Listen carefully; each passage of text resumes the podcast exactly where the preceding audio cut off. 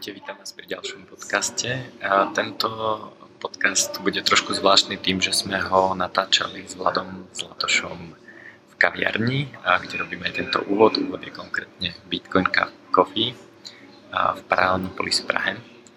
A v podcaste sa dozviete tipy Vlada Zlatoša na lepší život. A trošku vám povie viac o ketogenickej strave, prerušovanej hladovke, o pohybe a venujeme sa aj jeho podnikateľským projektom. A, takže ak vás niečo z tohto zaujíma, tak si ho určite vypočujte. A zároveň dávam do pozornosti podcast, ktorý sme natočili s ním, kde on spovedá mňa ohľadom paralelnej polis a kryptomien a exponenciálnych technológií. Takže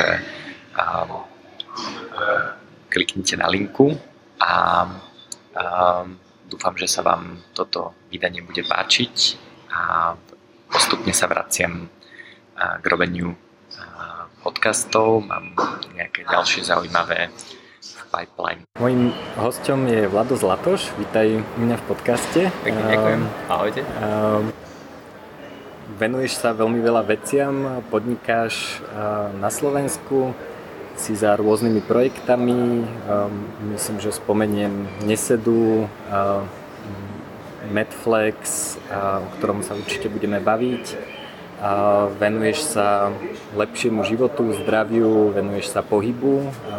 Myslím, že máš nejaké pohybové štúdio. Mm, akadémia. Dobre? Akadémia. A, takže a, som veľmi rád, že si prijal pozvanie do môjho podcastu. Ja som tento podcast založil ako moju odpoveď na to, že sa ma uh, veľa ľudí často pýta podobné otázky a mne sa nechce každému vysvetľovať uh, to isté. No a teraz som si uvedomil, že a momentálne sa ma ľudia pýtajú na dve veci a to sú kryptomeny a tukový metabolizmus. Úplne to spolu nesúvisí a o kryptomenách im viem povedať myslím si, že e, zaujímavé veci a, a, a viem o tom spraviť vlastne prednášku a ten tukový metabolizmus myslím, že je lepšie, keď na to zavolám nejakého experta, pretože mm-hmm. síce s tým experimentujem, ale myslím, že cez tvoje ruky prešlo veľa viac ľudí, ktorí s tým tiež experimentujú a nejakým spôsobom sa niečo takéto učia. Takže na začiatok by som možno začal jednoduchšou otázkou a to je, že keďže sa venuješ zlepšovaniu života vo všetkých oblastiach, čo sú podľa teba také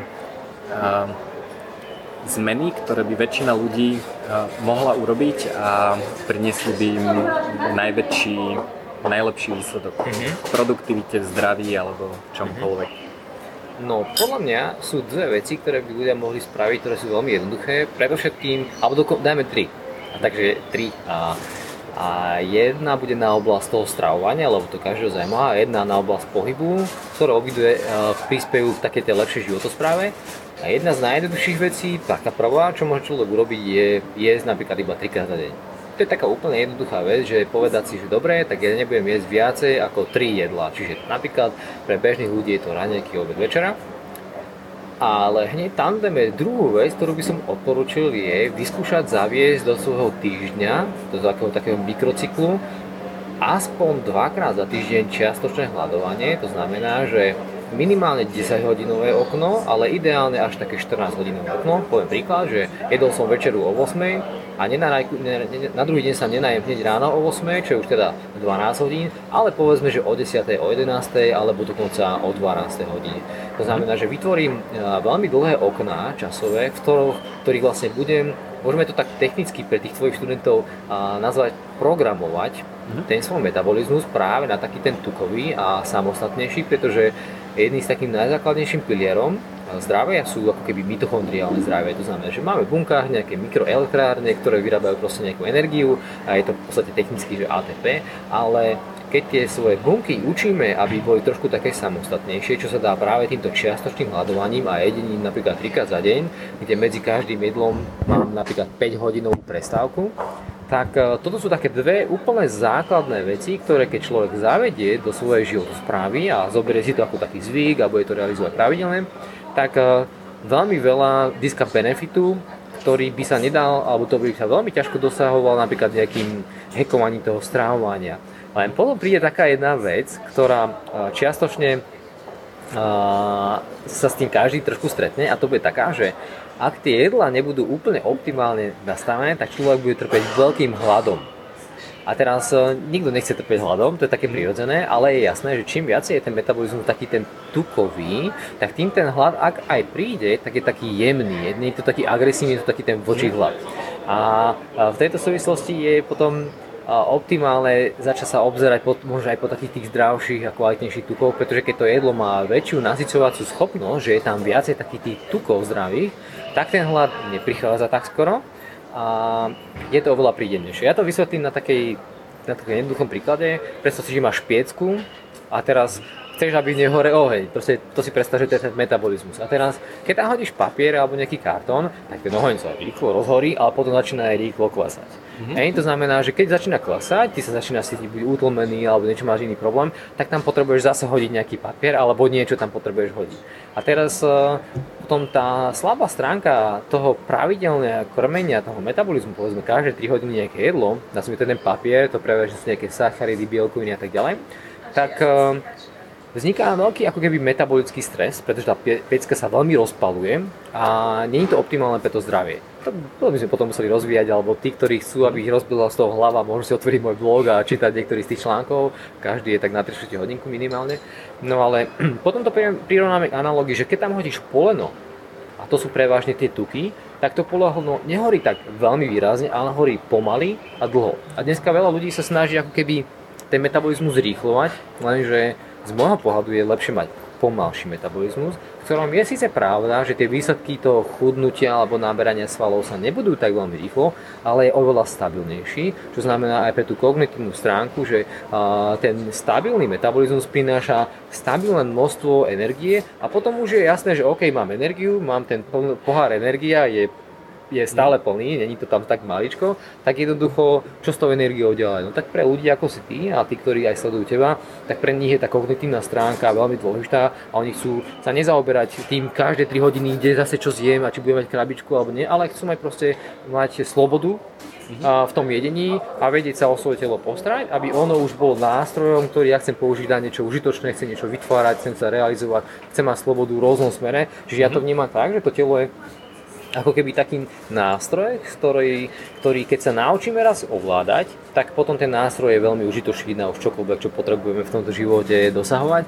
No ale pravda je taká, že ten nástroj a zistenie toho, čo pre mňa funguje, pretože to pre toho druhého automaticky nemusí byť platné, je taká minimálne ročná práca, taký full-time job, zisťovať, že čo v pohybe, čo v strávovaní, celkom života zvykoch mi funguje a čo nie, lebo sme rozdielní a preto tie všeobecné informácie, že, že je síce informačná doba, ale my máme skôr problém s tou informačnou toxicitou, že je tam veľa tých rozdielných vecí a je pravda, že ja k tomu pristupujem aspoň tak, že hľadám si tie autority, ktoré z nejakých dôvodov so mnou rezonujú, nielen tým, čo hovoria, ale aj aké majú výsledky, pretože jedna vec je niečo hovoriť a druhá vec, či naozaj tie výsledky také mám.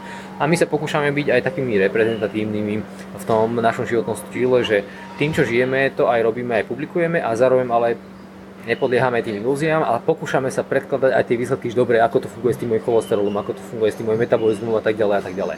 Čiže, čiže máme teda, prvá rada je jesť iba 3 krát za deň, druhá je rada aspoň 2 krát do týždňa si dať čiastočné hľadovanie. Ja osobne čiastočne hľadujem až 6 až 7 krát do týždňa a prináša mi to veľa benefitov a je, bol to jeden z takých najväčších skokov aj v tom zdravotnom takom posune energetickom, keď som toto zaviedol do svojej životosprávy a odporúčam to ďalej. No a tretí je pokúšať sa vytvárať okolo seba environment, ktorý je bohatší na pohyb.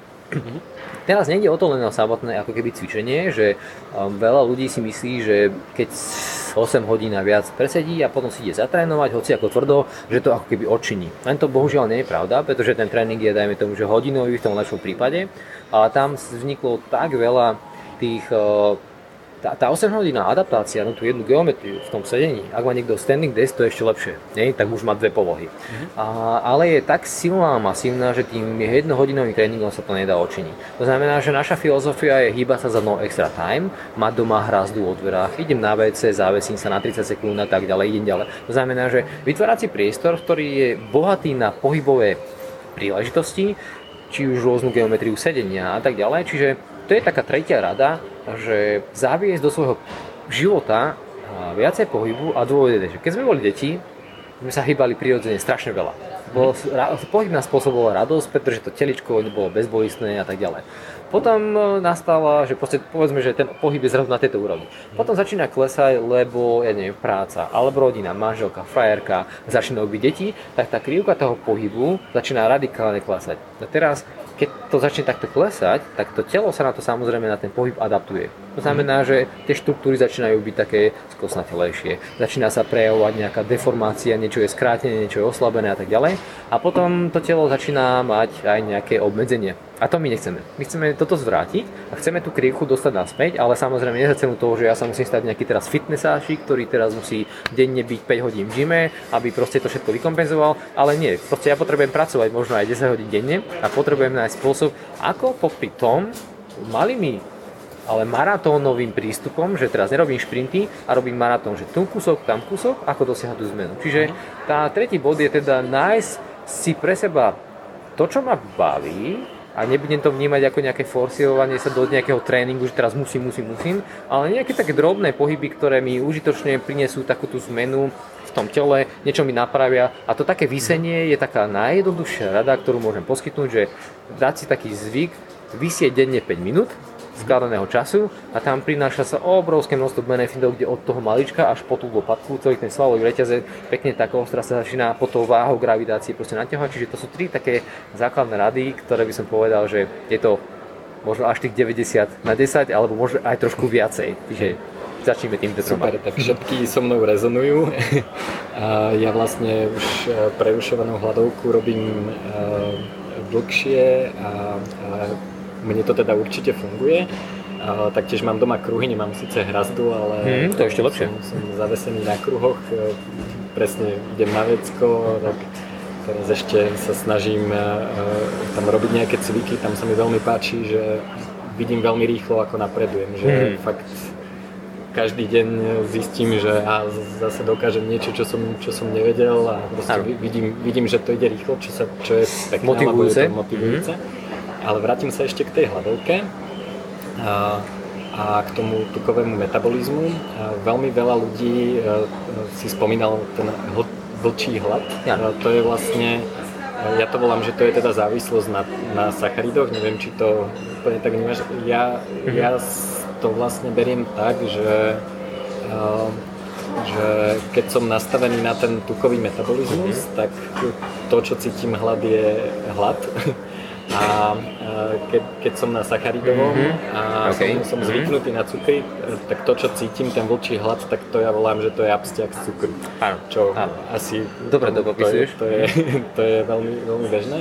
Ale chcem tým povedať to, že veľa ľudí, ktorí toto začnú skúšať, tak ich ten abstiak odradí, pretože to je naozaj nepríjemné. Je to, je to práve taký ten pocit, že som nervózny a keď hneď niečo nezjem, tak hmm. niekomu vynadám alebo, alebo, alebo niečo. Um, proste nie som úplne v dobrom stave, hmm. nemám, nemám energiu.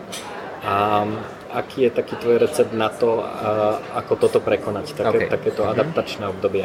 No, je tam dôležité povedať, že tá postupnosť a primeranosť je vždy najlepší priateľ pri aplikovaní dlhodobých zmien, pretože o čo nám ide v tom našom učení je ako vytvoriť trvalo udržateľný životný štýl a nie nejakú dietku na 3 mesiace, kde očakávam nejaký konkrétny cieľ, mm. potom ho splním a hovorím si, už sa neviem dočkať, kedy sa vrátim späť do toho pôvodného mm. režimu.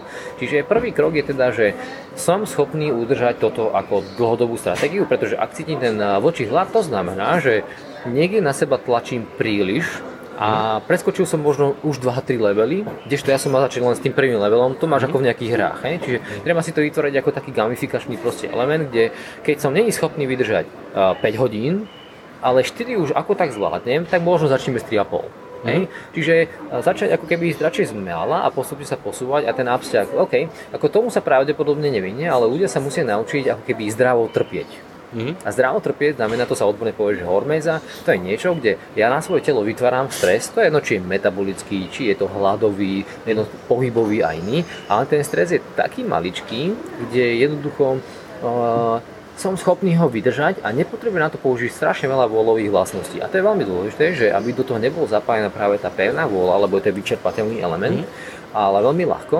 A tú pevnú volu ale potrebujeme nielen na toto. Potrebujeme aj na iné projekty, ktoré máme, teda projekt vlastne telo, ale aj projekty pracovné, projekt manželka, projekt, alebo teda partner, mm. projekt detí a tak ďalej a tak ďalej. Čiže je dobré s tou pevnou volou hospodáriť opatrne a radšej ako keby urobiť, že 5 krokov dopredu, ale jeden dozadu. Alebo mhm. niekedy aj dva ale viem, že to som schopný udržať. Čiže keď si sa vrátim teraz späť k tomu abstiaku, čiže najprv si musím stanoviť, že chcem to mať ako dlhodobú a trvácnú zmenu a zavádzať ju postupne a primerane, vzhľadom na to, čo som cítim, že som schopný. A potom, keď už taký abstiak nastane, že som veľmi tvrdo hladný, tak treba siahnuť po nejakých potravinách, ktoré ale nie sú uspokojivé v pohľade toho cukru, že teraz šutne do seba nejakú horálku, ktorá mi ten abstiak prekrie a radšej do seba nejakú potravinu, ktorú viem, že má nutričnú hodnotu trošku takú vyššiu, ale je skôr bližšie k tým tukom a bielkovinám. Mm-hmm. Mm-hmm. Hej? To znamená, že, ja neviem, príklad poviem, že keby niekto vypil, vypil 2 deci sladkej smotany, čo je vlastne 34% tuk, a, alebo aj niektoré sú 40%, to môže byť až 80 gramov tuku naraz mm-hmm. a 800 kalórií, to je proste ťažká nálož, to je obrovské poleno do toho metabolizmu, tak jednak mám aj sladkú chuť, mm-hmm povedzme, že vypijem deci smotany, mám jednak sladkú chuť, čiže trošku uspokojím aj ten chtíč po tom sladkom, ale zrazu metabolizmus ostane takom šoku, že e, som zvyknutý paliť e, papiere, Mm-hmm. A teraz tu mám zrazu poleno. Tak telo zase musí prísť na to, že mám tu kopec energie, ale čo s ňou mám robiť? Že ja som není zvyknutý tú energiu používať, tak ho trošku dáme mu kalórie, ale to telo sa musí postupne naučiť, ako s tými kalóriami pracovať. A je to, to je vlastne už, zachádzame do toho, že toto už začína to programovanie toho metabolizmu, nazvime z toho cukrového do toho tukového. Lenže keď si spomínal ten tukový metabolizmus, tak tým, že sme sa, ja som sa tým veľmi zaoberal a vedel som, že není tukový metabolizmus ako tukový. A existuje nejaké spektrum, ktoré sa dá vyjadriť. My sme tomu nastavili 50 bodovú škálu, hej, kde od prvého bodu až po 50 je rozdiel, ako môžu mať ten nastavený ten tukový metabolizmus. Povedzme, že za tým 25. bodom začína už nejaký ten seriózny stupeň toho tukového metabolizmu a ty sa môžeš nachádzať na 25, ale napríklad aj na 45 a medzi týmito dvoma osobami je priepasný rozdiel v tej tolerancii na hlad mm-hmm. tolerancii na znižovanie sacharidov v výžive, z tolerancii na tréning na lačo napríklad a tak ďalej, pretože ten metabolizmus nemá až taký výkon a nie je schopný toľko toho tolerovať a je dobré tomu trošku prispôsobovať to svoje stravovanie, ten stravovací mm. protokol, tréningový protokol a tak ďalej. Jasné. No je to, uh, veľa ľudí zase um, to berie tak, že, že sa veľmi neradí obmedzujú a že pre Boha teraz nebudem môcť jesť toto, tamto. A môj, e, moje také pozorovanie je také, že ja viem, že teraz keby som zjedol veľmi sacharidové jedlo, tak by mhm. som z, mal ten, ten cukrový down, že, že by som sa necítil dobre. Ja. Čiže ja keď sa pozriem na, ja neviem, halušky s brinzou, tak viem, že toto keby som zjedol, tak sa o 4 hodiny budem cítiť veľmi zle.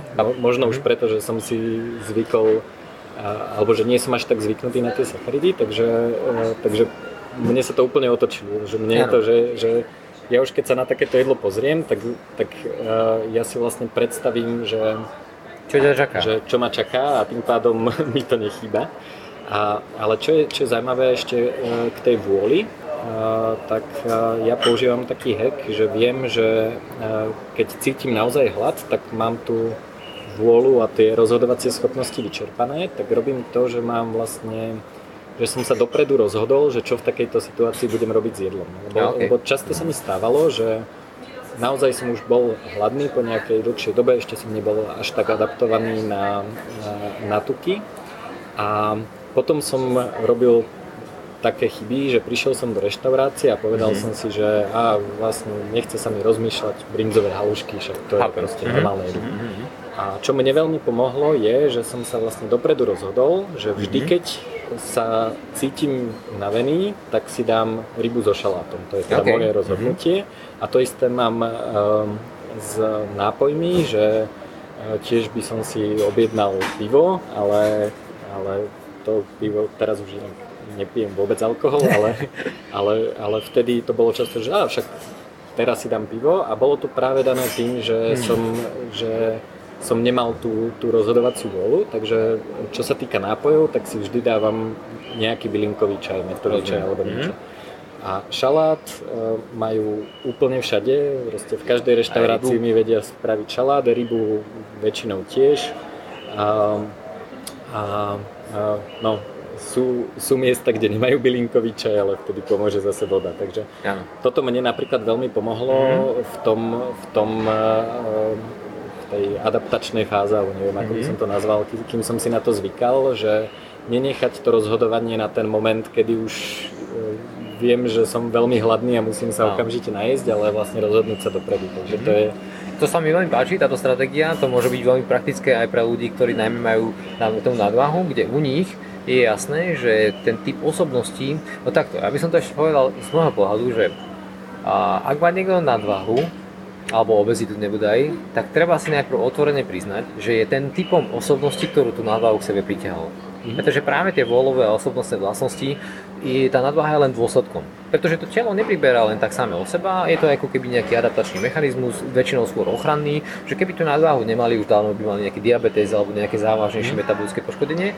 A práve tuto je to, to, čo si ty povedal, veľmi užitočné, pretože ty už dopredu sa rozhodneš, že ako v tej modelovej situácii sa zachováš a mhm. nebudeš potom musieť ako keby zmetku a v tom, tom, tom znížení tej kognitívnej kapacity rozhodovať sa. Mm-hmm. A rozhodovanie je vždy najťažšie, takže ty si sa rozhodol zopredu a to sa mi veľmi páči ako stratégia, takže myslím si, že toto je užitočný tip eh, aj pre našich ľudí práve, akože ako si vytvoriť. Mm-hmm. A keby som napríklad ten eh, tvoj recept mal vylepšiť, tak uh, by som si šalát napríklad listový, mm-hmm. ale dal by som si grillovanú zeleninu mm-hmm. a zaželal by som si extra, aby mi priniesli maslo, mm-hmm. ktoré by som v tej grillovanej zelenine roztopil. Mm-hmm. Pretože maslo je jeden z tých najcennejších alebo najúžitočnejších tukov, keď bohužiaľ teraz zdražil, čo už, a ktoré sa dá proste do tej výživy aplikovať a dá sa ho konzumovať relatívne veľké množstvo bez žiadnych nejakých vedľajších účinkov, pretože je metabolicky neutrálny mm-hmm. a spôsobuje, okrem toho, že je výživný a tak ďalej, tak toto je zeleniny, okrem toho ešte pridáva tú vyššiu hodnotu. A ja to tak volám, že v podstate zelenina vo výžive je len na to dobrá,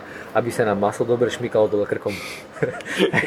Lebo to maslo sa samé o sebe jesť nedá a vieme, že je užitočné a treba nájsť tie heky, ako keby mm-hmm. také dobré typy, ako ho do seba dostať. No, čiže... A potom sa aj tie mikronutrienty ľahšie dostanú a vstrebajú. Je to synergické potom hej. samozrejme, hej. Lebo keď si dáš len tú rybu s tou listovou zeleninou, tak dostaneš do seba relatívne dobré bielkoviny, ale žiadne, veľmi minimálne množstvo tukov.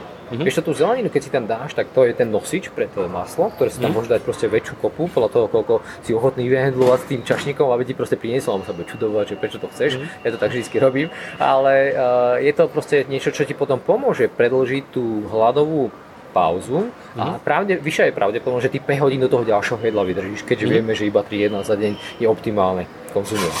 Čiže to je taký dobrý tip trik alebo hack, nazvime to akokoľvek, ako si zvýši tú šancu, že tých 5 hodín naozaj vydrží. Mm-hmm.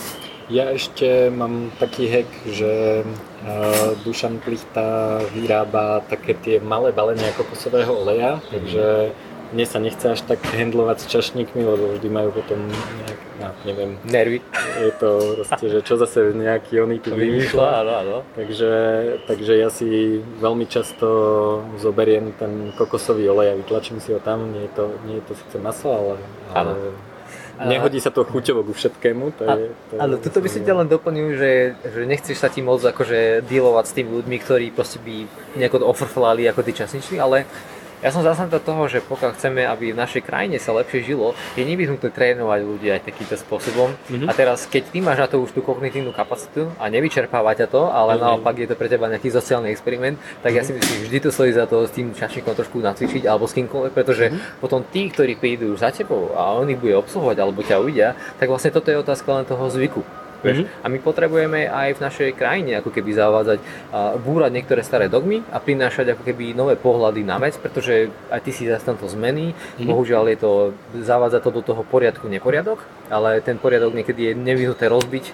pretože neslúži tomu celospoločenskému blahu alebo proste užitku, mm-hmm. takže Dobre, jak budem skúšať aj maslo. Nacvičuj s nimi.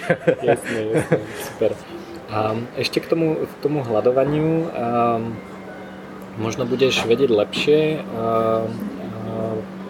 Veľa ľudí, ktorí sa venujú tukovému metabolizmu, hovorí, že pre ženy nie je dobré vynechávať raňajky, že hmm. z nejakých hormonálnych dôvodov, neviem o tom veľa, neviem, či si o tom počul, ale um, poznám niekoľko vlastne ľudí, ktorí napísali knižky o ketogenickej diete, kde tú prerušovanú hladovku vlastne majú tak, že nevynechávajú raňajky, ale práve naopak vlastne e, končia e, jedlo skôr a, a vlastne to okno nemajú e, od večere do prvého jedla, dajme tomu od obeda, ale, od lovrantu, inak nejaký, dajme tomu. Že, či máš k tomu nejaké info, že či, či je to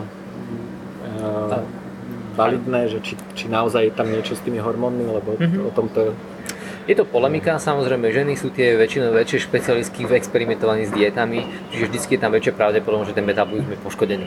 A preto treba najprv kvantifikovať taký ten úvodný stav, na to máme tú aplikáciu Netflix, mm-hmm. kde my si vlastne kvantifikujeme ten úvodný stav, s ktorým vstupuje niekto do nejakého ďalších zmien, aby sme vedeli, že ako veľmi je na tom zle.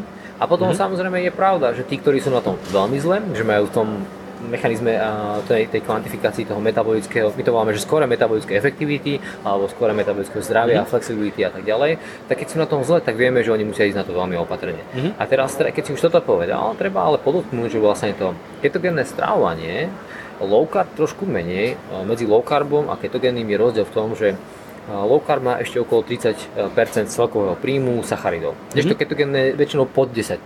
Niekedy mm. bližšie až k 5, čo je už vyslovene taký terapeutický nástroj, ktorý už slúži viac menej na také medicínske a iné účely, mm-hmm. ale samozrejme vie sa uplatniť aj v tej praxi. Ale to znamená, že to už není použiteľné pre hocikoho a ketogénickú mm-hmm. stravu neodporúčam niekomu, kto mal veľmi slabý výsledok v tej metabolickej flexibilite, ktorý objektivizujeme cez aplikáciu Netflix. No ale treba dodať, že to ketogenické hľadovanie vlastne, a trošku aj low carb, imituje hladok.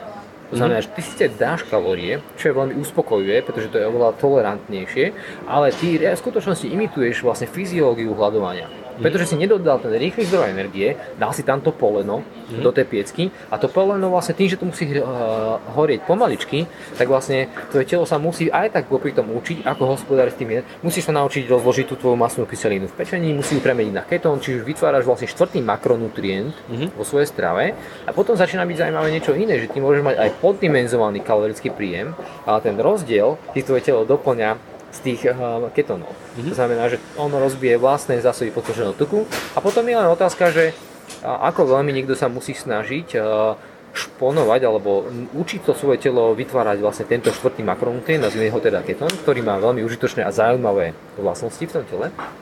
Ale toto, že, že nakoľko je na tom zle, či už metabolicky, mm. hmotnosťou, nadváhou a tak ďalej tak e, rovno by si možno mohol vysvetliť, ako funguje tá vaša aplikácia mm-hmm. Netflix, že kde sa to dá, ano. kde sa k tomu dá dostať. A... No, je, na začiatku, keď som vlastne to asi tak skoro 4 roky dozadu, čo som vlastne začal vyvíjať túto aplikáciu, uh, som hľadal mechanizmy, ktorými som si chcel objektívne odmerať, uh, ako jeden suplement, ktorý sme v tom čase vyvíjali, uh, mení oxidáciu tukov v tele. Že či naozaj nekupujeme nejakú mačku vo vreci, pretože jednalo sa o veľmi drahý, drahú ingredienciu a my sme si chceli nejaký spôsob spraviť, spraviť jasno v tom, že či naozaj tá ingrediencia spôsobuje niečo iné v tom tele. A používal som na to spiroergometrické prístroje, to sú také, kde buď bežíš alebo bicykluješ a máš takú masku na ústach a dýcháš do nej. Je to proste nový medicínsky prístroj, ktorý 30 rokov proste sa používa v medicíne na diagnostiku srdcovo-plúcnych komplikácií. To vyšetrenie väčšinou býva na indikáciu, kde ten lekár pošle že máš s týmto problém, chod sa daj vyšetriť. Mm-hmm. Lenže čo som zistil je, že tento prístroj generuje v tých surových dátach, ktoré sa zapisujú do každých 10 sekúnd do riadku, sú tam mm-hmm. rôzne stĺpce, ich asi 40 a každý riadok znamená 10 sekúnd proste niečoho diania v tom tele, mm-hmm. od toho, koľko vydýchneš kysličník, uhličného, koľko nadýchneš kyslíku, aký dýchový objem, aká frekvencia, pri akom pulzi, pri akej rýchlosti a desiatky, desiatky iných zaujímavých parametrov. Ale zistíte, že ten športový fyziológ alebo ten lekár ti dáva výsledok, ktorý má možno 20 hodnot. Mm-hmm. Hej, pričom ten surový záznam obsahuje 3000 možno priemer, hodnot z priemerného vyšetrenia. Ja som sa začal zaujímať pre Boha, však toto je strašne veľa cenných informácií, prečo ich ďalej nespracovávame. Mm-hmm. A tak som vlastne začal tie dáta spracovávať a mne to trvalo možno 3-4 hodiny, kým som spracoval jedného človečika. Poslal mm-hmm. som tam vrcholového športovca, nájsť mi tieto dáta a kým som vypracoval tie grafy, tabulky, vypo- tak mi hlava vybuchla, mm-hmm. tak som sa nahneval, že v boha, toto nemôžem ja robiť, tak som to dal na, naprogramovať takú demo verziu proste chalanom a to mi už potom trvalo len 10 sekúnd, mm-hmm. lebo proste sme prečítali rôzne riadky, stĺpce a vytvorili sme rôzne výsledky. Takže z toho vlastne sa vyvinul vlastne tento projekt, kde už dneska máme, dajme tomu nejakú 2.0 verziu, ktorá už má veľmi pekný interfejs v tom výstupe a všelijakú nápovedu, aby každý vedel, čo to slovečko znamená. Ale tento nástroj mne umožňuje vlastne pozrieť sa práve na to, akom štádiu ten metabolizmus tej metabolickej flexibility sa nachádza, alebo aj neflexibility, opakujeme gramotnosti, mm. alebo teda negramotnosti, čiže metabolická negramotnosť. A sledujeme tam veľmi veľa parametrov, ako napríklad to, ako máš maximálnu oxidáciu tukov, pri akom VO2 max sa nastalo, hej, že mm. viem, že keď máš 1 gram, ale nastal pri prvých 15% z tvojho maxima, zo 100% záťaže, tak viem, že to nie je moc dobrý výsledok a my sme nastavili vlastne také algoritmy, ktoré vlastne ti dávajú to číslo 1 až 50, ale to je výsledkom 5 vzorcov. Mm-hmm. A u nás to funguje napríklad tak, že stanovili sme, že napríklad, že ak zoxiduješ e, iba 0,3 g tuku za minútu najviac, tak ti mhm. dávame 1 bod. Ale keď máš 2,5 gramov za minútu, tak už máš 50 bodov a všetko medzi tým sa prepočítava. Mm-hmm. Ale potom máme ten systém nastavený tak, že ako náhle nám niekto to presiahne, že niekto zrazu ozoxiduje že 2,7 gramu tuku za mm-hmm. minútu, tak nám to odzvoka zapípa a povie, že niekto presiahol tú maximálnu hranicu a budeme rozmýšľať, že či posunieme ten algoritmus mm-hmm. ako keby na vyšší stupeň alebo nie. A zatiaľ máme tento mechanizmus vytrenovaný asi na 400 ľuďoch. Hej? Čiže toto je len otázka času, kedy budeme mať tam tisíce alebo 10 tisíce dát, pretože teraz hľadáme tých dobrých partnerov, ktorí nám tie dáta budú fúkať, pretože dneska každý deň sa v Čechách na Slovensku urobí možno 200 spiroergometrických vyšetrení, ale tie dáta sú offline v tých mm. mašinách a ty musíš tam strčiť USB kľúčik a zobrať. Ale my už dneska vieme, ako vyzerá taká priemerná metabolická odpoveď mm. napríklad diabetika a my sledujeme povedzme nejakých 50 parametrov v tom mm-hmm. dianí od začiatku až po koniec. A keď sa to deje veľmi podobne tým paternom, tak vidíme, že aha, my už vidíme, že podobné to je ako na tom diabetiku a ty si dneska zdravý človek, asymptómny, mm-hmm. tak potom je to pre nás ako taký zdvihnutý kde sa na to pozeráme ako, že fúha, že tuto niečo nie je úplne v poriadku v tom metabolizmu. Tá reakcia sa nepodobá na zdravého človeka, lebo aj to už máme nejakým spôsobom zapaternované, alebo na nejakého vrcholového športovca, ale podobá sa to práve naopak na človeka, ktorý má diabetes. Teraz je to otázka času, kedy tam budeme mať aspoň tisíce nejakých rakovinových pacientov, tisíce nejakých srdciarov, tisíce mm-hmm. nejakých diabetikov a tak ďalej. A jedného dňa budeme mať relatívne veľmi presné odpovede na to, že keď tvoja odpoveď metabolická sa na to bude podobať, mm-hmm. tak ti potom budeme vedieť dať nejakú predikciu a keď tento nástroj bude používaný aj na akože na začiatku napríklad diabetik má, súpneho diabetika má na lekár s ním robí nejakú intervenciu, za rok ho skontrolujeme alebo za pol roka a budeme vedieť, či tá intervencia pomáha sa posúvať, tak budeme vedieť aj kvantifikovať nejakú konkrétnu liečbu. Mm-hmm. To znamená, že náš nástroj je ako keby veľmi neutrálny, nemá žiadne, ako keby, my síce vieme urobiť na základe toho odporúčanie, ale to si necháme, že ako ja bokom, že tento nástroj má slúžiť neutrálne pre hocikoho. Mm-hmm. A teraz vlastne je to len otázka času, kedy sa nám podarí tieto veci a, dostať do takého štádia, aj peňazí, ale proste aj mhm. partnerstiev mm-hmm. a tak ďalej. A sú už nejaké také, máme asi 20 dverí otvorených v tomto projekte, mm-hmm. a veľmi perspektívnych. A No, je to taký dlhodobý projekt, čiže to sa nedá ako keby z dňa na deň získať tú databázu ľudí a to je pre nás to najdôležitejšie, čo môžeme budovať a na základe toho vieme robiť potom neskôr aj štúdie a nejaké odporúčania a takéto veci v spolupráci s nejakými ďalšími expertami, ale mm. to je to na také dlhé lakte a berem to taký maratón projektový. Jasne. No a pre ľudí, ktorí sa hrajú so svojím metabolizmom, tak si to môžu vlastne vyskúšať, že si to zmerajú. Máte, myslím, že niekoľko miest po celom Slovensku. Ja som mhm. bol konkrétne v Žiline, v Kompave, lebo som, lebo som mal cestu okolo a ma, vedeli ma zobrať hneď a nie až Á, super. dva týždne ako v Bratislave, ale myslím, že teraz v Bratislave sa to tiež dá na, aj na viacerých miestach. A, takto, a, zatiaľ máme tu aplikáciu naprogramovanú len na jeden typ prístroja, ktorý má najväčšiu penetráciu v Čechách na Slovensku. Tí prístroje dokopy nejakých 45 zhruba a dokonca viac ich na Slovensku, v Čechách je len nejakých 19. Mm-hmm. A zatiaľ sme kompatibilní so jednou značkou. Mm-hmm. A, a my máme na tej stránke e máme zoznam tých kliník, kde je presne tento typ prístroj, jeden z nich je práve v Žiline, v Bratislave je asi 5 prístrojov, ale zatiaľ problém je ten, že mnoho ešte tých kliník, my sme s nimi neboli v tom priamo kontakte, aj keď my máme presne správnu metodiku, ako pracovať aj s tými prístrojmi, pretože Dneska zatiaľ je situácia taká, že ten prístroj sa nevždy používa optimálne alebo štandardizovane, častokrát sú tam nejaké súčiastky nevymenené a na čas a tak ďalej. A to všetko začína tie dáta skreslovať mm-hmm. a my aj cez tento projekt prinášame ako keby tú štandardizáciu používania toho prístroju, mm-hmm. aj, aj tie protokoly, aby sa použili správne, čiže je to niečo, čo uh, pomáha zaviesť ako keby trošku poriadok do toho, lebo my mhm. chceme pracovať s validnými dátami, pretože ako náhle sú skreslené, tak Jasne. potom tie ďalšie porovnania, už keď budú správne, už ťažko sa tá odchýlka potom správne nastavuje a mhm. zisťovať, že kde je ten rozdiel. Takže áno, a tuto je ten zoznam tých kliník, kde sa to dá pozrieť medflex.me. Mm-hmm. To dám aj ako linku uh, pod podcast. A uh, čiže treba tam uh, keď sa niekto chce teda, otestovať? Keď, keď sa niekto chce otestovať, tak si musí uh, dohodnúť niekde v tej podporovanej klinike termín. Um, treba si zobrať nejaké oblečenie, v ktorom je schopný behať alebo, alebo, alebo bicyklovať. bicyklovať. Ja mhm. som si vybral bicykel. Uh-huh. A uh, tam, tam sa teda nejakým spôsobom um, trvá to, ja neviem, asi 15-20 minút. Tak zhruba, no, podľa fyzickej výkonnosti. Hej, možno, možno niekto je šialenec a dokáže behať pol hodinu so zvyšujúcou sa záťažou. Ano. Neviem.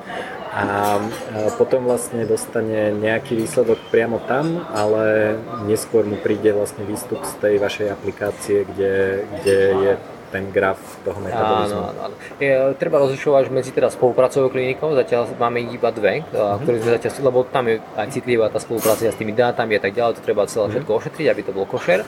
A čiže vlastne tam, ak uh, niekto príde do kliniky, ktorú zatiaľ nemá s nami zatiaľ tú spoluprácu rozbehnutú a dotiahnutú do konca, tak si môže vyžiadať surové dáta, to je Excel súbor, mm-hmm. ktorý proste sa dá poslať aj na e-mail alebo si zobrať na USB kľúčiku priamo z kliniky. Mm-hmm. A už s týmto súborom človek príde k nám na stránku mm-hmm. a tam ho uploadne, povyplne nejaké údaje, aby sme vedeli človeka správne zakategorizovať a tak ďalej. A potom už vlastne on na základe toho získa ten výsledok. A už potom má bod A a keď začne robiť nejaké zmeny, zavádza 3 jedla za deň, zavádza čiastočné hľadovanie, zavádza nejaké znižovanie sacharidov alebo iné mechanizmy, tak potom si vie povedzme za pol roka alebo aj niekedy za rok, ale odporúčal by som možno tak polročný alebo štvrťročný interval aspoň v tom začiatku, aby bolo vidieť ten trend a odchytil mm-hmm. sa tá zmena a sa môže potom retestovať a uvidí, že áno, objektívne som posunul tieto, tieto, tieto parametre na vyššiu úroveň aj celkové hodnotenie.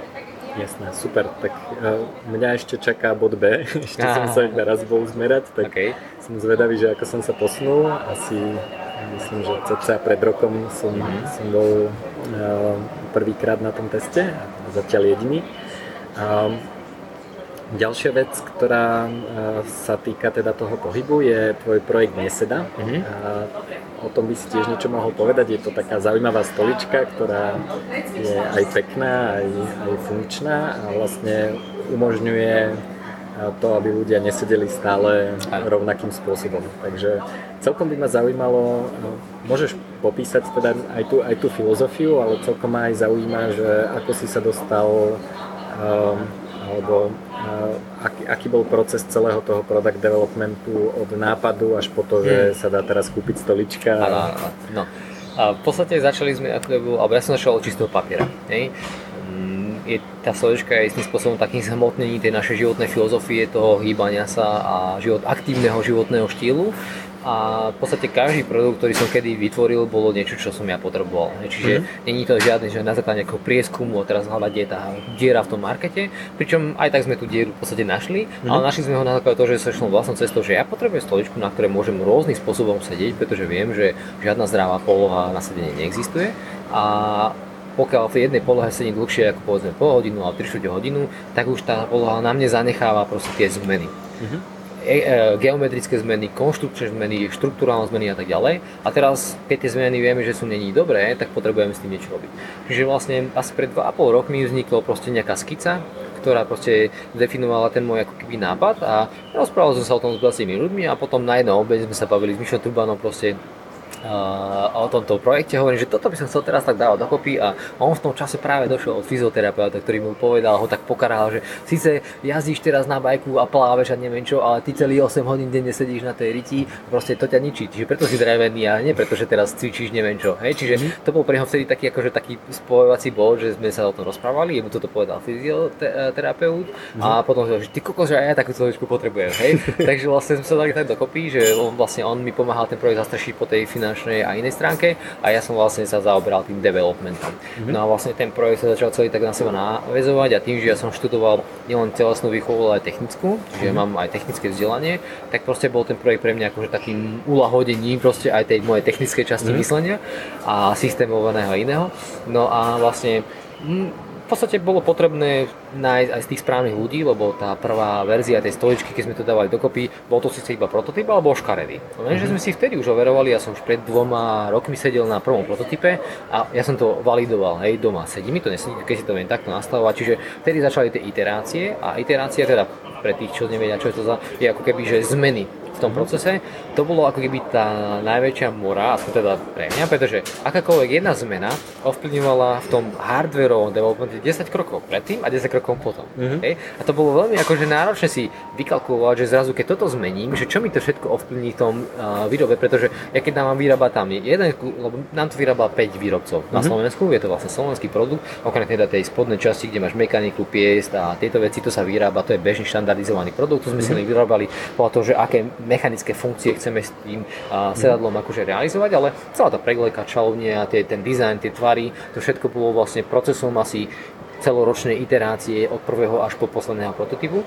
No a nakoniec to celé teda dopadlo tak, že Našťastie tá posledná iterovaná verzia, keď sme ju dostali aj do Brna na skúšovňu nábytku, mm-hmm pretože slovenská skúšobňa Legal Testing sa to volalo, bola zrušená, dokonca bola perfektne normovaná, perfektne certifikáty dávali, tak teraz sme museli s tým Čech.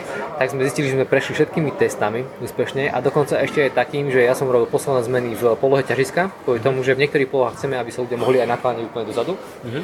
ale tam hrozilo riziko prevrhnutia, mm-hmm. čiže sme museli nastavovať aj nejaké váhové proste limity a tak ďalej. Mm-hmm. A našťastie tá stolička pri naklonení vydrží až 120 kg mm-hmm. a potom treskne na zem, Čiže a, a sú proste isté veci, ktoré sme museli akože presne, a to je proces, že keby som mal povedať, ten informa- projekt bol ťažký na informácie, na spracovanie informácií a ďalšie rozhodnutia, pretože každé rozhodnutie môže mať fatalitu a niekedy sme zistili, že sme sa vrátili pol roka dozadu len preto, že sme robili zlé rozhodnutie. Mm-hmm. Čiže veľa som sa naučil, ten projekt zo mne ma kompletne zmenil v tom pohľadu, že ako vyvieť aj ten hardware, lebo so softverami mám celkom skúsenosti, je to iné zadávací programovanie, kontrolovací programovanie grafikov, vidíš mm. to a tak ďalej. A tá, tá iterácia niekedy až tak veľmi nebolí, nebolí mm-hmm.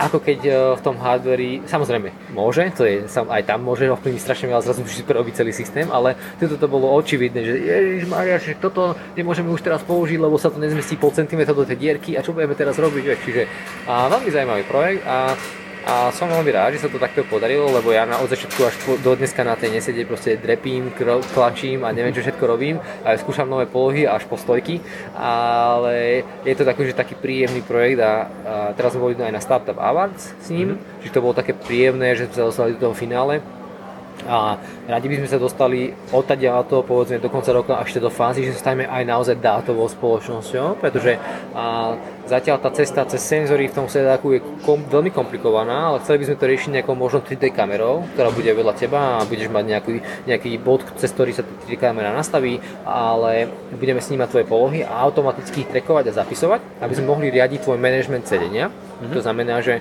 my budeme vedieť, že otestujeme si na hačatu, budeme vedieť, že v tejto polohe najdôležitejšie vieš vydržať len 2 minúty, mm-hmm. tak okolo tejto polohy budeme točiť ten management sedenia a keď budeš to mať nastavené a povolené, že chceš, aby sme ťa notifikovali, že teraz už zmen tú polohu, tak ti na desktop alebo nejaký, neviem kde, na iPhone alebo kdekoľvek ti to pípne a budeme môcť sa trošku zmeniť v tej tvojej geometrii a tie skrátenia a tie disbalancie trošku zvrátiť.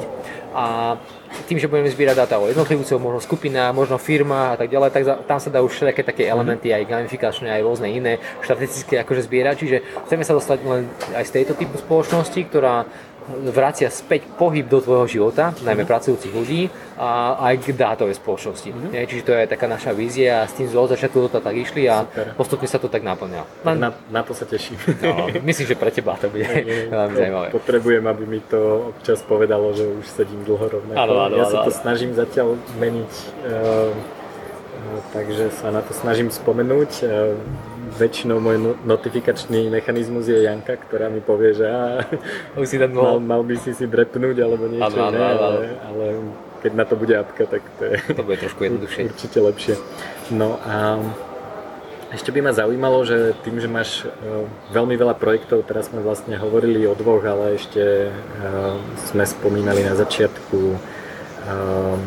tú pohybovú akadémiu a vyrábaš všelijaké tyčinky a, a hmm. proteínové nápoje, myslím, a všelijaké takéto veci. Máš blog, máš máš zaujímavý web, e, robíš podcasty, tak e, celkom by ma zaujímalo, že ako to všetko stíhaš. No, uh, mám také štyri hlavné projekty, ktorými sa zaoberám. Uh, jedna je teda Neseda, potom Skillal Akadémia, máme dve telocvičné v Bratislave, tam máme veľké množstvo pohybových programov, veľkú skupinu trénerov, ktorí som vychoval a tak ďalej. Uh, potom sa venujem tomuto Medflex projektu a ešte mám jeden taký, taký startupový projekt, ktorý sa volá že Somaton, to je vlastne mm-hmm. digitálna antropometria, meriame postavy a zistujeme, že na čo si skôr dobrý, ale o tom sa môžeme keď tak neskôr porozprávať tak e, vlastne veľa závisí od plánovania. Ja mám celkom veľmi systematizovaný spôsob, ako plánujem svoj pracovný deň a, a veci a aktivity. To znamená, že mm, toto je akože také gro toho, prečo to stíham, pretože si v tom robím poriadne a také plánovanie na týždeň ma trvá aj 3, 4, aj 5 hodín, kým sa pripravím na celý týždeň mm-hmm. a všetko si tak dôsledne naplánujem. Ale všetko je to aj o týmoch. To znamená, mm-hmm. že v každom z týchto projektov, takýchto kľúčových, mám tým ľudí, ktorí sú za to zodpovední a keď ten tým ľudí sa mi nepodarí vybudovať, tak ja sám viem, že to na mne nebude, keď to budem stave len na sebe, tak to padne. Alebo to mm-hmm. bude slabé, nepadne to samozrejme, ale nebude to mať taký výtlak, ako by to bolo užitočné, mm-hmm. keby tam bol ten správny tým ľudí. Čiže to ma tak ten život naučil, že okolo každého zmysluplného projektu si nájsť ten správny tým ľudí.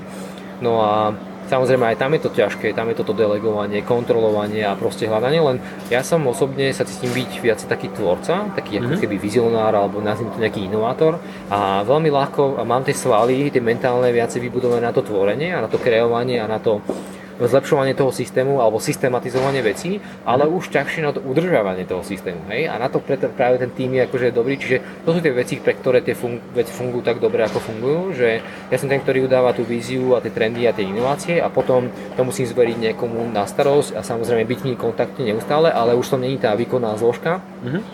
uh, pretože není som ten typ osobnosti. A to som zase objavil na ceste životom, ja neviem, podnikám od roku 2006, ale reálne to robím už trošku dlhšie a tým som sa šiel tie prvé tréningy a tak ďalej, mm. niekedy roku, roku 2003-2004. Čiže za ten čas som sa o sebe niečo dozvedel, tie projekty ma niečo naučili, ak ma pleskávali proste a dali mi tie lekcie také životné, tak sa vlastne snažím ťažiť z tých e, vecí silných mojich stránok a samozrejme nebraním sa zlepšovania aj tých slabých, ale predovšetkým sa snažím posúvať v tých silných stránkach a hľadať tie spôsoby, ako mi tí druhí tie slabšie moje veci dokážu vykompenzovať, lebo ich vedia urobiť niekedy lepšie ako ja. Častokrát aj lepšie ako ja. Takže uh, takto to stíham. Takže plánovanie a tými ľudí. Je to veľmi podobný prístup, ako mám ja, lebo ja som tiež taký, že dokážem veci vytvoriť a začať a potom už tá prevádzka nie je ano. moja silná stránka a je veľmi dobré, keď si to ľudia zistia. Ja napríklad veľmi rád používam psychologický test od VIA, VIA Strength Test, ktorý je zadarmo. Vytvoril ho vlastne Martin Seligman, čo je zakladateľ pozitívnej psychológie a, a, a on sa vlastne snaží, on tvrdí, že, um, že psychológia sa väčšinou zaoberá tým, ako dostať ľudí z takého pomysleného levelu minus 7 do minus 3. To znamená, okay. že rieši naozaj ťažké prípady, kedy ľudia majú ako naozaj vážny problém mm-hmm. a e, tvrdí, že e, takmer nikto z tých psychológov sa ne, nezaoberá tým, ako ľudí dostať z 3 do 7. Že som v pohode, ale no. ako by som mal byť ešte lepší. No a jedna, jeden z takých tých základných e, jedna zo základných stratégií je spoznať svoje silné stránky a stavať na nich. To je presne mm. to, čo si hovoril a majú na to veľmi pekný test napísali knižku, akurát som si ju včera pozeral um, o silných stránkach a ako z nich ťažiť. Volá sa to uh, Character Strengths and Virtues. Martin Seligman, pošlem na to, teda napíšem na to linku. Ano pod podcast, má to asi 800 strán, že je to uh. veľmi náročná e, knižka, ale podľa mňa je dobré si tam nájsť tie svoje silné stránky a vlastne o nich si niečo prečítať mm. a z toho testu sa dajú zistiť. Mm. Takže to je, to je podľa mňa veľmi užitočné, lebo veľa ľudí bojuje s tým, čo im nejde a snažia sa v tom zlepšiť, ale to je podľa mňa škoda. A niekedy je jednoduchšie nájsť na to človeka, ktorý... Tu to len možno dodám, že zase mám jedného veľmi dobrého známeho, s ktorým som mal mimochodom pre tebou podcast, ktorý sa zaoberá analyzovaním ako jadra osobnosti. Mm-hmm. To je niečo, čo sa, akože, s čím sa človek narodí a po celý život sa to prakticky nemení. Dá sa s tým samozrejme pracovať, ale veľa ľudí skôr má nejaké masky alebo teda vrstvy nad tým jadrom, mm-hmm. ktoré vlastne buď komunikuje v rôznych situáciách a on na to má svoju, svoju metódu, ale ja napríklad keď si vyberám ľudí akože do týmu a, a mám možnosť ich hovoriť aj v tom pohybovom svete, tak e, volím na to taký špeciálny test a chvíľku o ňom budem rozprávať a, uh-huh. a volím zápasenie z kolien. A teraz e, je to niečo, kde bez ohľadu na to, akú má fyzickú zdatnosť ten človek, ja viem na základe toho odhaliť mnohé jeho povahové vlastnosti a to následným spôsobom, že prvú vec, čo vidím, je, aká je jeho adaptabilná inteligencia. Pretože zápasenie s kolený ako pohybový šach, ktorý nemá ale povedzme, že 50 šachovníc, ale má 5000 šachovníc. Mm-hmm. Pretože tam hoci aký pohyb rôznym smerom, proste to sú milióny možných ťahov, pretože mm-hmm. jeden pohyb začne niečo, ale potom môže ísť tam, môže ísť tam, hore, dole. Proste adaptabilná mm-hmm. inteligencia, čo si myslím, že v tomto dnešnom svete tá adaptabilita je jedna z tých najdôležitejších inteligencií ever. Uh-huh. A čiže to je hneď prvá vec. Vidím, ako reaguje. Potom, čo vidím, je, že či, či ide do zlyhania, čím automaticky trénuje svoje zlyhanie. Uh-huh. Pretože ak niekto ide do zlyhania, ja viem, že on prepaluje svoje schopnosti a nevie, kde sú tie jeho hranice a mhm. nevie ich správne odhadnúť. Čiže vidím, či vie hospodári so silami, lebo nie, pretože zápasenie je extrémne náročné na metabolizmus uh-huh. a na silovú kondíciu, silovú vytrvalosť. Uh-huh. Tam to môžeš na chvíľku zahrať na šprintík, že napušuješ do supera všetko, čo máš, lenže potom piu, vypuštíš paru a si skončil. Uh-huh. Čiže vidím, že aké sú jeho stratégie, hej, že uh, volí stratégiu brutál nával, ukážem ti, čo vo mne je, ale potom zrazu už nič nemá, mm-hmm. alebo si to rozkladá, tie energie, alebo ako, tre, ako reaguje pod tlakom. Pretože mm-hmm. keď ho dostanem do nepríjemnej polohy, ktoré viem, že e, tam nemá byť, lebo tam kvázi prehráva, tak vidím, reaguje zbrklo, e, agresívne, alebo proste zase neviem, zmetkuje. Proste je tam mm-hmm. strašne veľa takých paralel s tým životom, pretože ja keď e, častokrát v projektoch to není práve o tých príjemných veciach, ale je to o tých nepríjemných. Ako reaguje mm-hmm. človek pod tlakom, keď sme v srabe, proste keď e, sa nedejú veci tak, ako sa majú diať. A vtedy chcem vidieť, že koho tam vlastne mám v tom týme a je to pre mňa to zápasenie, akože pozerám sa na zuby tzv. tých budúcich koníkov a teraz rozhodujem sa, dobre, tak radšej ho dám tam, alebo tam, alebo radšej ho vôbec tam nedám. Mm-hmm. Hej, takže je to pre mňa akože taký filter, v ktorom si sledujem, ako to všetko je samozrejme trénovateľné a ovplyvniteľné a ten pohyb mám rád práve preto, že v ňom sa veľa tých masiek nedá proste aplikovať Mm-hmm. Som zápasení už vôbec nie, a mm-hmm. pretože tam máš len chvíľku sa čas pretvarovať, ale potom proste, keď niekto stlačí, tak potom to hneď všetko vidie na bor.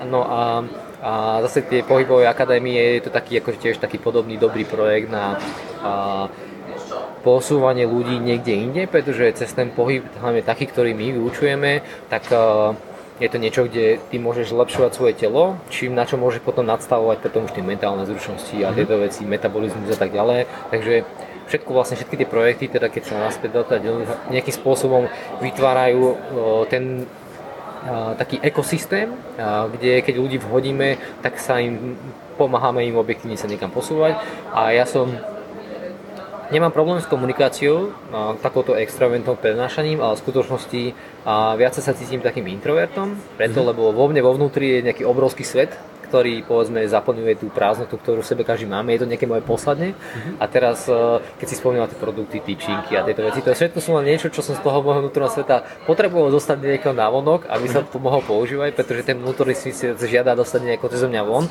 A na tej ceste životov sa učím proste tie projekty a ich management proste nejako tak dávať dokopy, aby to, čo cítim túto vo vnútri, že je užitočné a mohli by z toho ťažiť ostatní, tak postupne sa učím, ako to dostať na to svetlo toho života, mm-hmm. aby to ale aj nezbankrotovalo, aby to nezrutilo sa, aby to nejakým spôsobom Jasné. v tom svete fungovalo. Jasné. No, to je podľa mňa e, veľmi zaujímavé, že aj, aj môj pohľad, a dokonca aj na neziskovky je, čo si povedal, že aby to nezbankrotovalo, že že ten trhový mechanizmus nám vlastne ako keby dáva spätnú väzbu, že či to, čo robíme, mm-hmm. má zmysel no. a niekedy je dobré včas zistiť, že niečo nerobíme dobré práve preto, že si to napríklad nikto nekúpi alebo, alebo nám to nevychádza alebo niečo podobné a to vlastne je taký ten feedback, vďaka čomu sa môžeme učiť. Že mne sa napríklad ja sa na to pozerám tak, že napríklad keď sa chceš naučiť žonglovať, mm-hmm. tak je to oveľa ľahšie, keď sa na tie guličky alebo predmety, ktorými žongluješ, môžeš pozerať, buď v zrkadle alebo priamo. A je to veľmi ťažké so zavretými očami, lebo nemáš žiadny feedback, nevieš vôbec, čo sa deje, nevieš, kam máš posunúť tú mhm. ruku. A ten trh vlastne nám z môjho pohľadu dáva práve tento feedback, že viem, že musím niečo zmeniť, lebo tomu nevychádza business case a vytvoril som niečo, čo si ľudia nechcú kúpiť alebo tomu neprikladajú takú hodnotu a vtedy viem, že musím niečo zmeniť, čiže musím niekam posunúť tú ruku, aby som tú guličku chytil. Takže mhm. a, to je veľmi zaujímavé, že napríklad na neziskové projekty sa ľudia takto často nepozerajú a podľa mňa tam je to rovnako dôležité, pretože tiež potrebujem vedieť, že či to, čo robím, má zmysel. Takže... Ja len dodám, že ja vlastne to podnikanie vnímam ako taký prejav lásky, ale keď tú lásku nikto nechce, tak proste to je taká ilúzia, že ja vám dávam lásku a vy ju nechcete, vieš, mm-hmm. proste, ako zase je to také nadstavové, že vnímam to ako, že to je to poslanie, že, že ja to podnikanie nevnímam ako nejaký schopnosť ako získať nejaké hojnosti, práve naopak, mm-hmm. proste chcem s tou hojnosťou sa povedať so všetkými a popri tom, aby bolo také synergické, kolaboračné, mhm. spolupráčne, mm-hmm. neviem ako, ale potom ten sebeklam, tie oči, škaredo sa na to používa aj, že k oči, keby si tam doplnil, keby si to zahrešili, že vyber si tie k oči, ale aby si to riadne videl. Tak mhm. častokrát si dávame tie, tie, tie na seba také tie masky, že sami seba klameme a to mhm. myslím si, že práve ten trh a nám to nedovolí. Nie, pretože tam je to proste, ideme s kožou na trh a buď to teda funguje, alebo nie. A keď nie, no tak treba sa nad sebou zamyslieť. Čiže nestiažovať sa, a ja chápem, no, že je to náročné a to je presne možno aj tá forma, ako sa dostať do štádia, kde tá zodpovednosť znamená aj sloboda. Mm. Ja. Zodpovednosť, sloboda a, a vlastne taký ten pocit toho, že nerobím niečo iba pre seba, ale potrebujem vlastne vedieť, že niekomu pomáham a to mi ten trh dokáže veľmi priamo povedať, niekedy trošku surovo, ale, ale je to tak, no všetci, keď niečo vymyslíme, tak sme na to naviazaní a máme pocit, no. že sme vymysleli najkrajšiu vec, najdokonalejšiu vec na svete a potom zistíme, že sme sami, ktorí si to myslia a musíme to nejako meniť. Ale... Ja si myslím, že je to veľmi dobré duševné cvičenie, kde to duševné zdravie sa vďaka tomu to zlepšuje, pretože častokrát s tým, že si to povedal, že sa takto zžijeme s tým, tak si myslím, že to je najlepšie na svete a keď niekto to, nazvime to proste, neviem, či to nazvime, že zhejtuje, alebo proste sa to nedieje tak, ako sme si želali, tak častokrát si myslím, že keď sa to spochybňuje naše nápady, ako by sme sa spochybňovali nás. Mm-hmm. Znamená, že vlastne tam to častokrát niekto nechápe tak správne, ale to nie je pravda proste. Keď niekto spochybní nejakú našu ideu, nejaký náš nápad alebo nejaká šprochu, to neznamená, že spochybňujú aj nás. A to mm-hmm. sa niekto musí medzi tým naučiť rozlišovať, pretože to už si žiada taký iný stupeň tej duševnej zrelosti a v podstate potom ten náš vnútorný svet, keď si zašpiníme týmito myšlienkami a tak ďalej, tak sa nám nežije dobre. Mm. A mhm. na to, aby sa nám žilo dobre, potrebujeme mať viacej aj tie otvorené oči, ale aj čeliť tie realite také, ako sú. A to čelenie reality je vlastne automaticky známka toho duševného zdravia. takže, takže to sa mi na tom páči, na tom podnikaní tiež. Jasne. Super, tak e, ti ďakujem veľmi pekne e, za zaujímavé informácie, zaujímavý rozhovor. Ešte by si nám mohol povedať, že kde ťa môžeme nájsť, kde nájdeme tvoj podcast, e, blogy a uh-huh. všetky tvoje projekty. A myslím, že dobré miesto je vladozlatoš.com to je miesto, kde sa integrujú vlastne všetky tieto informácie, aj aktivity, aj veci a projekty. A mám ešte Instagramový profil, ktorý slúži tiež pre mňa ako také mikromédium, kde také rýchlo uh, dostupné informácie alebo rýchlo zaujímavosti sa akože publikujem, to je vlastne zavináš Vlado Zatoš a Vlado Zatos. A keď tieto dve médiá majú ľudia ako keby mm. sledované a dajú sú zaregistrovaní newslettery alebo na tom Instagrame, tak prakticky všetky dôležité informácie im ne, neudú, takže to bude OK. Jasné. Ja ešte dodám, že sme spolu natočili ďalší podcast, ktorý bude Vlada na stránke, takže ak vás zaujíma paralelná políza kryptomeny a ešte toho nemáte z môjho podcastu dosť, tak si ešte vypočte jeho a sú tam samozrejme aj veľmi iné zaujímavé rozhovory. Videl som, že si mal rozhovor s Marianom Černým mm. a ten posledný podcast o tom jadre osobnosti mm. mám rozpočúvaný teraz, takže je tam veľmi veľa zaujímavého obsahu, takže určite odporúčam pozrieť a ďakujem, že si prišiel. Ja aj ďakujem. Ahojte. Ahoj.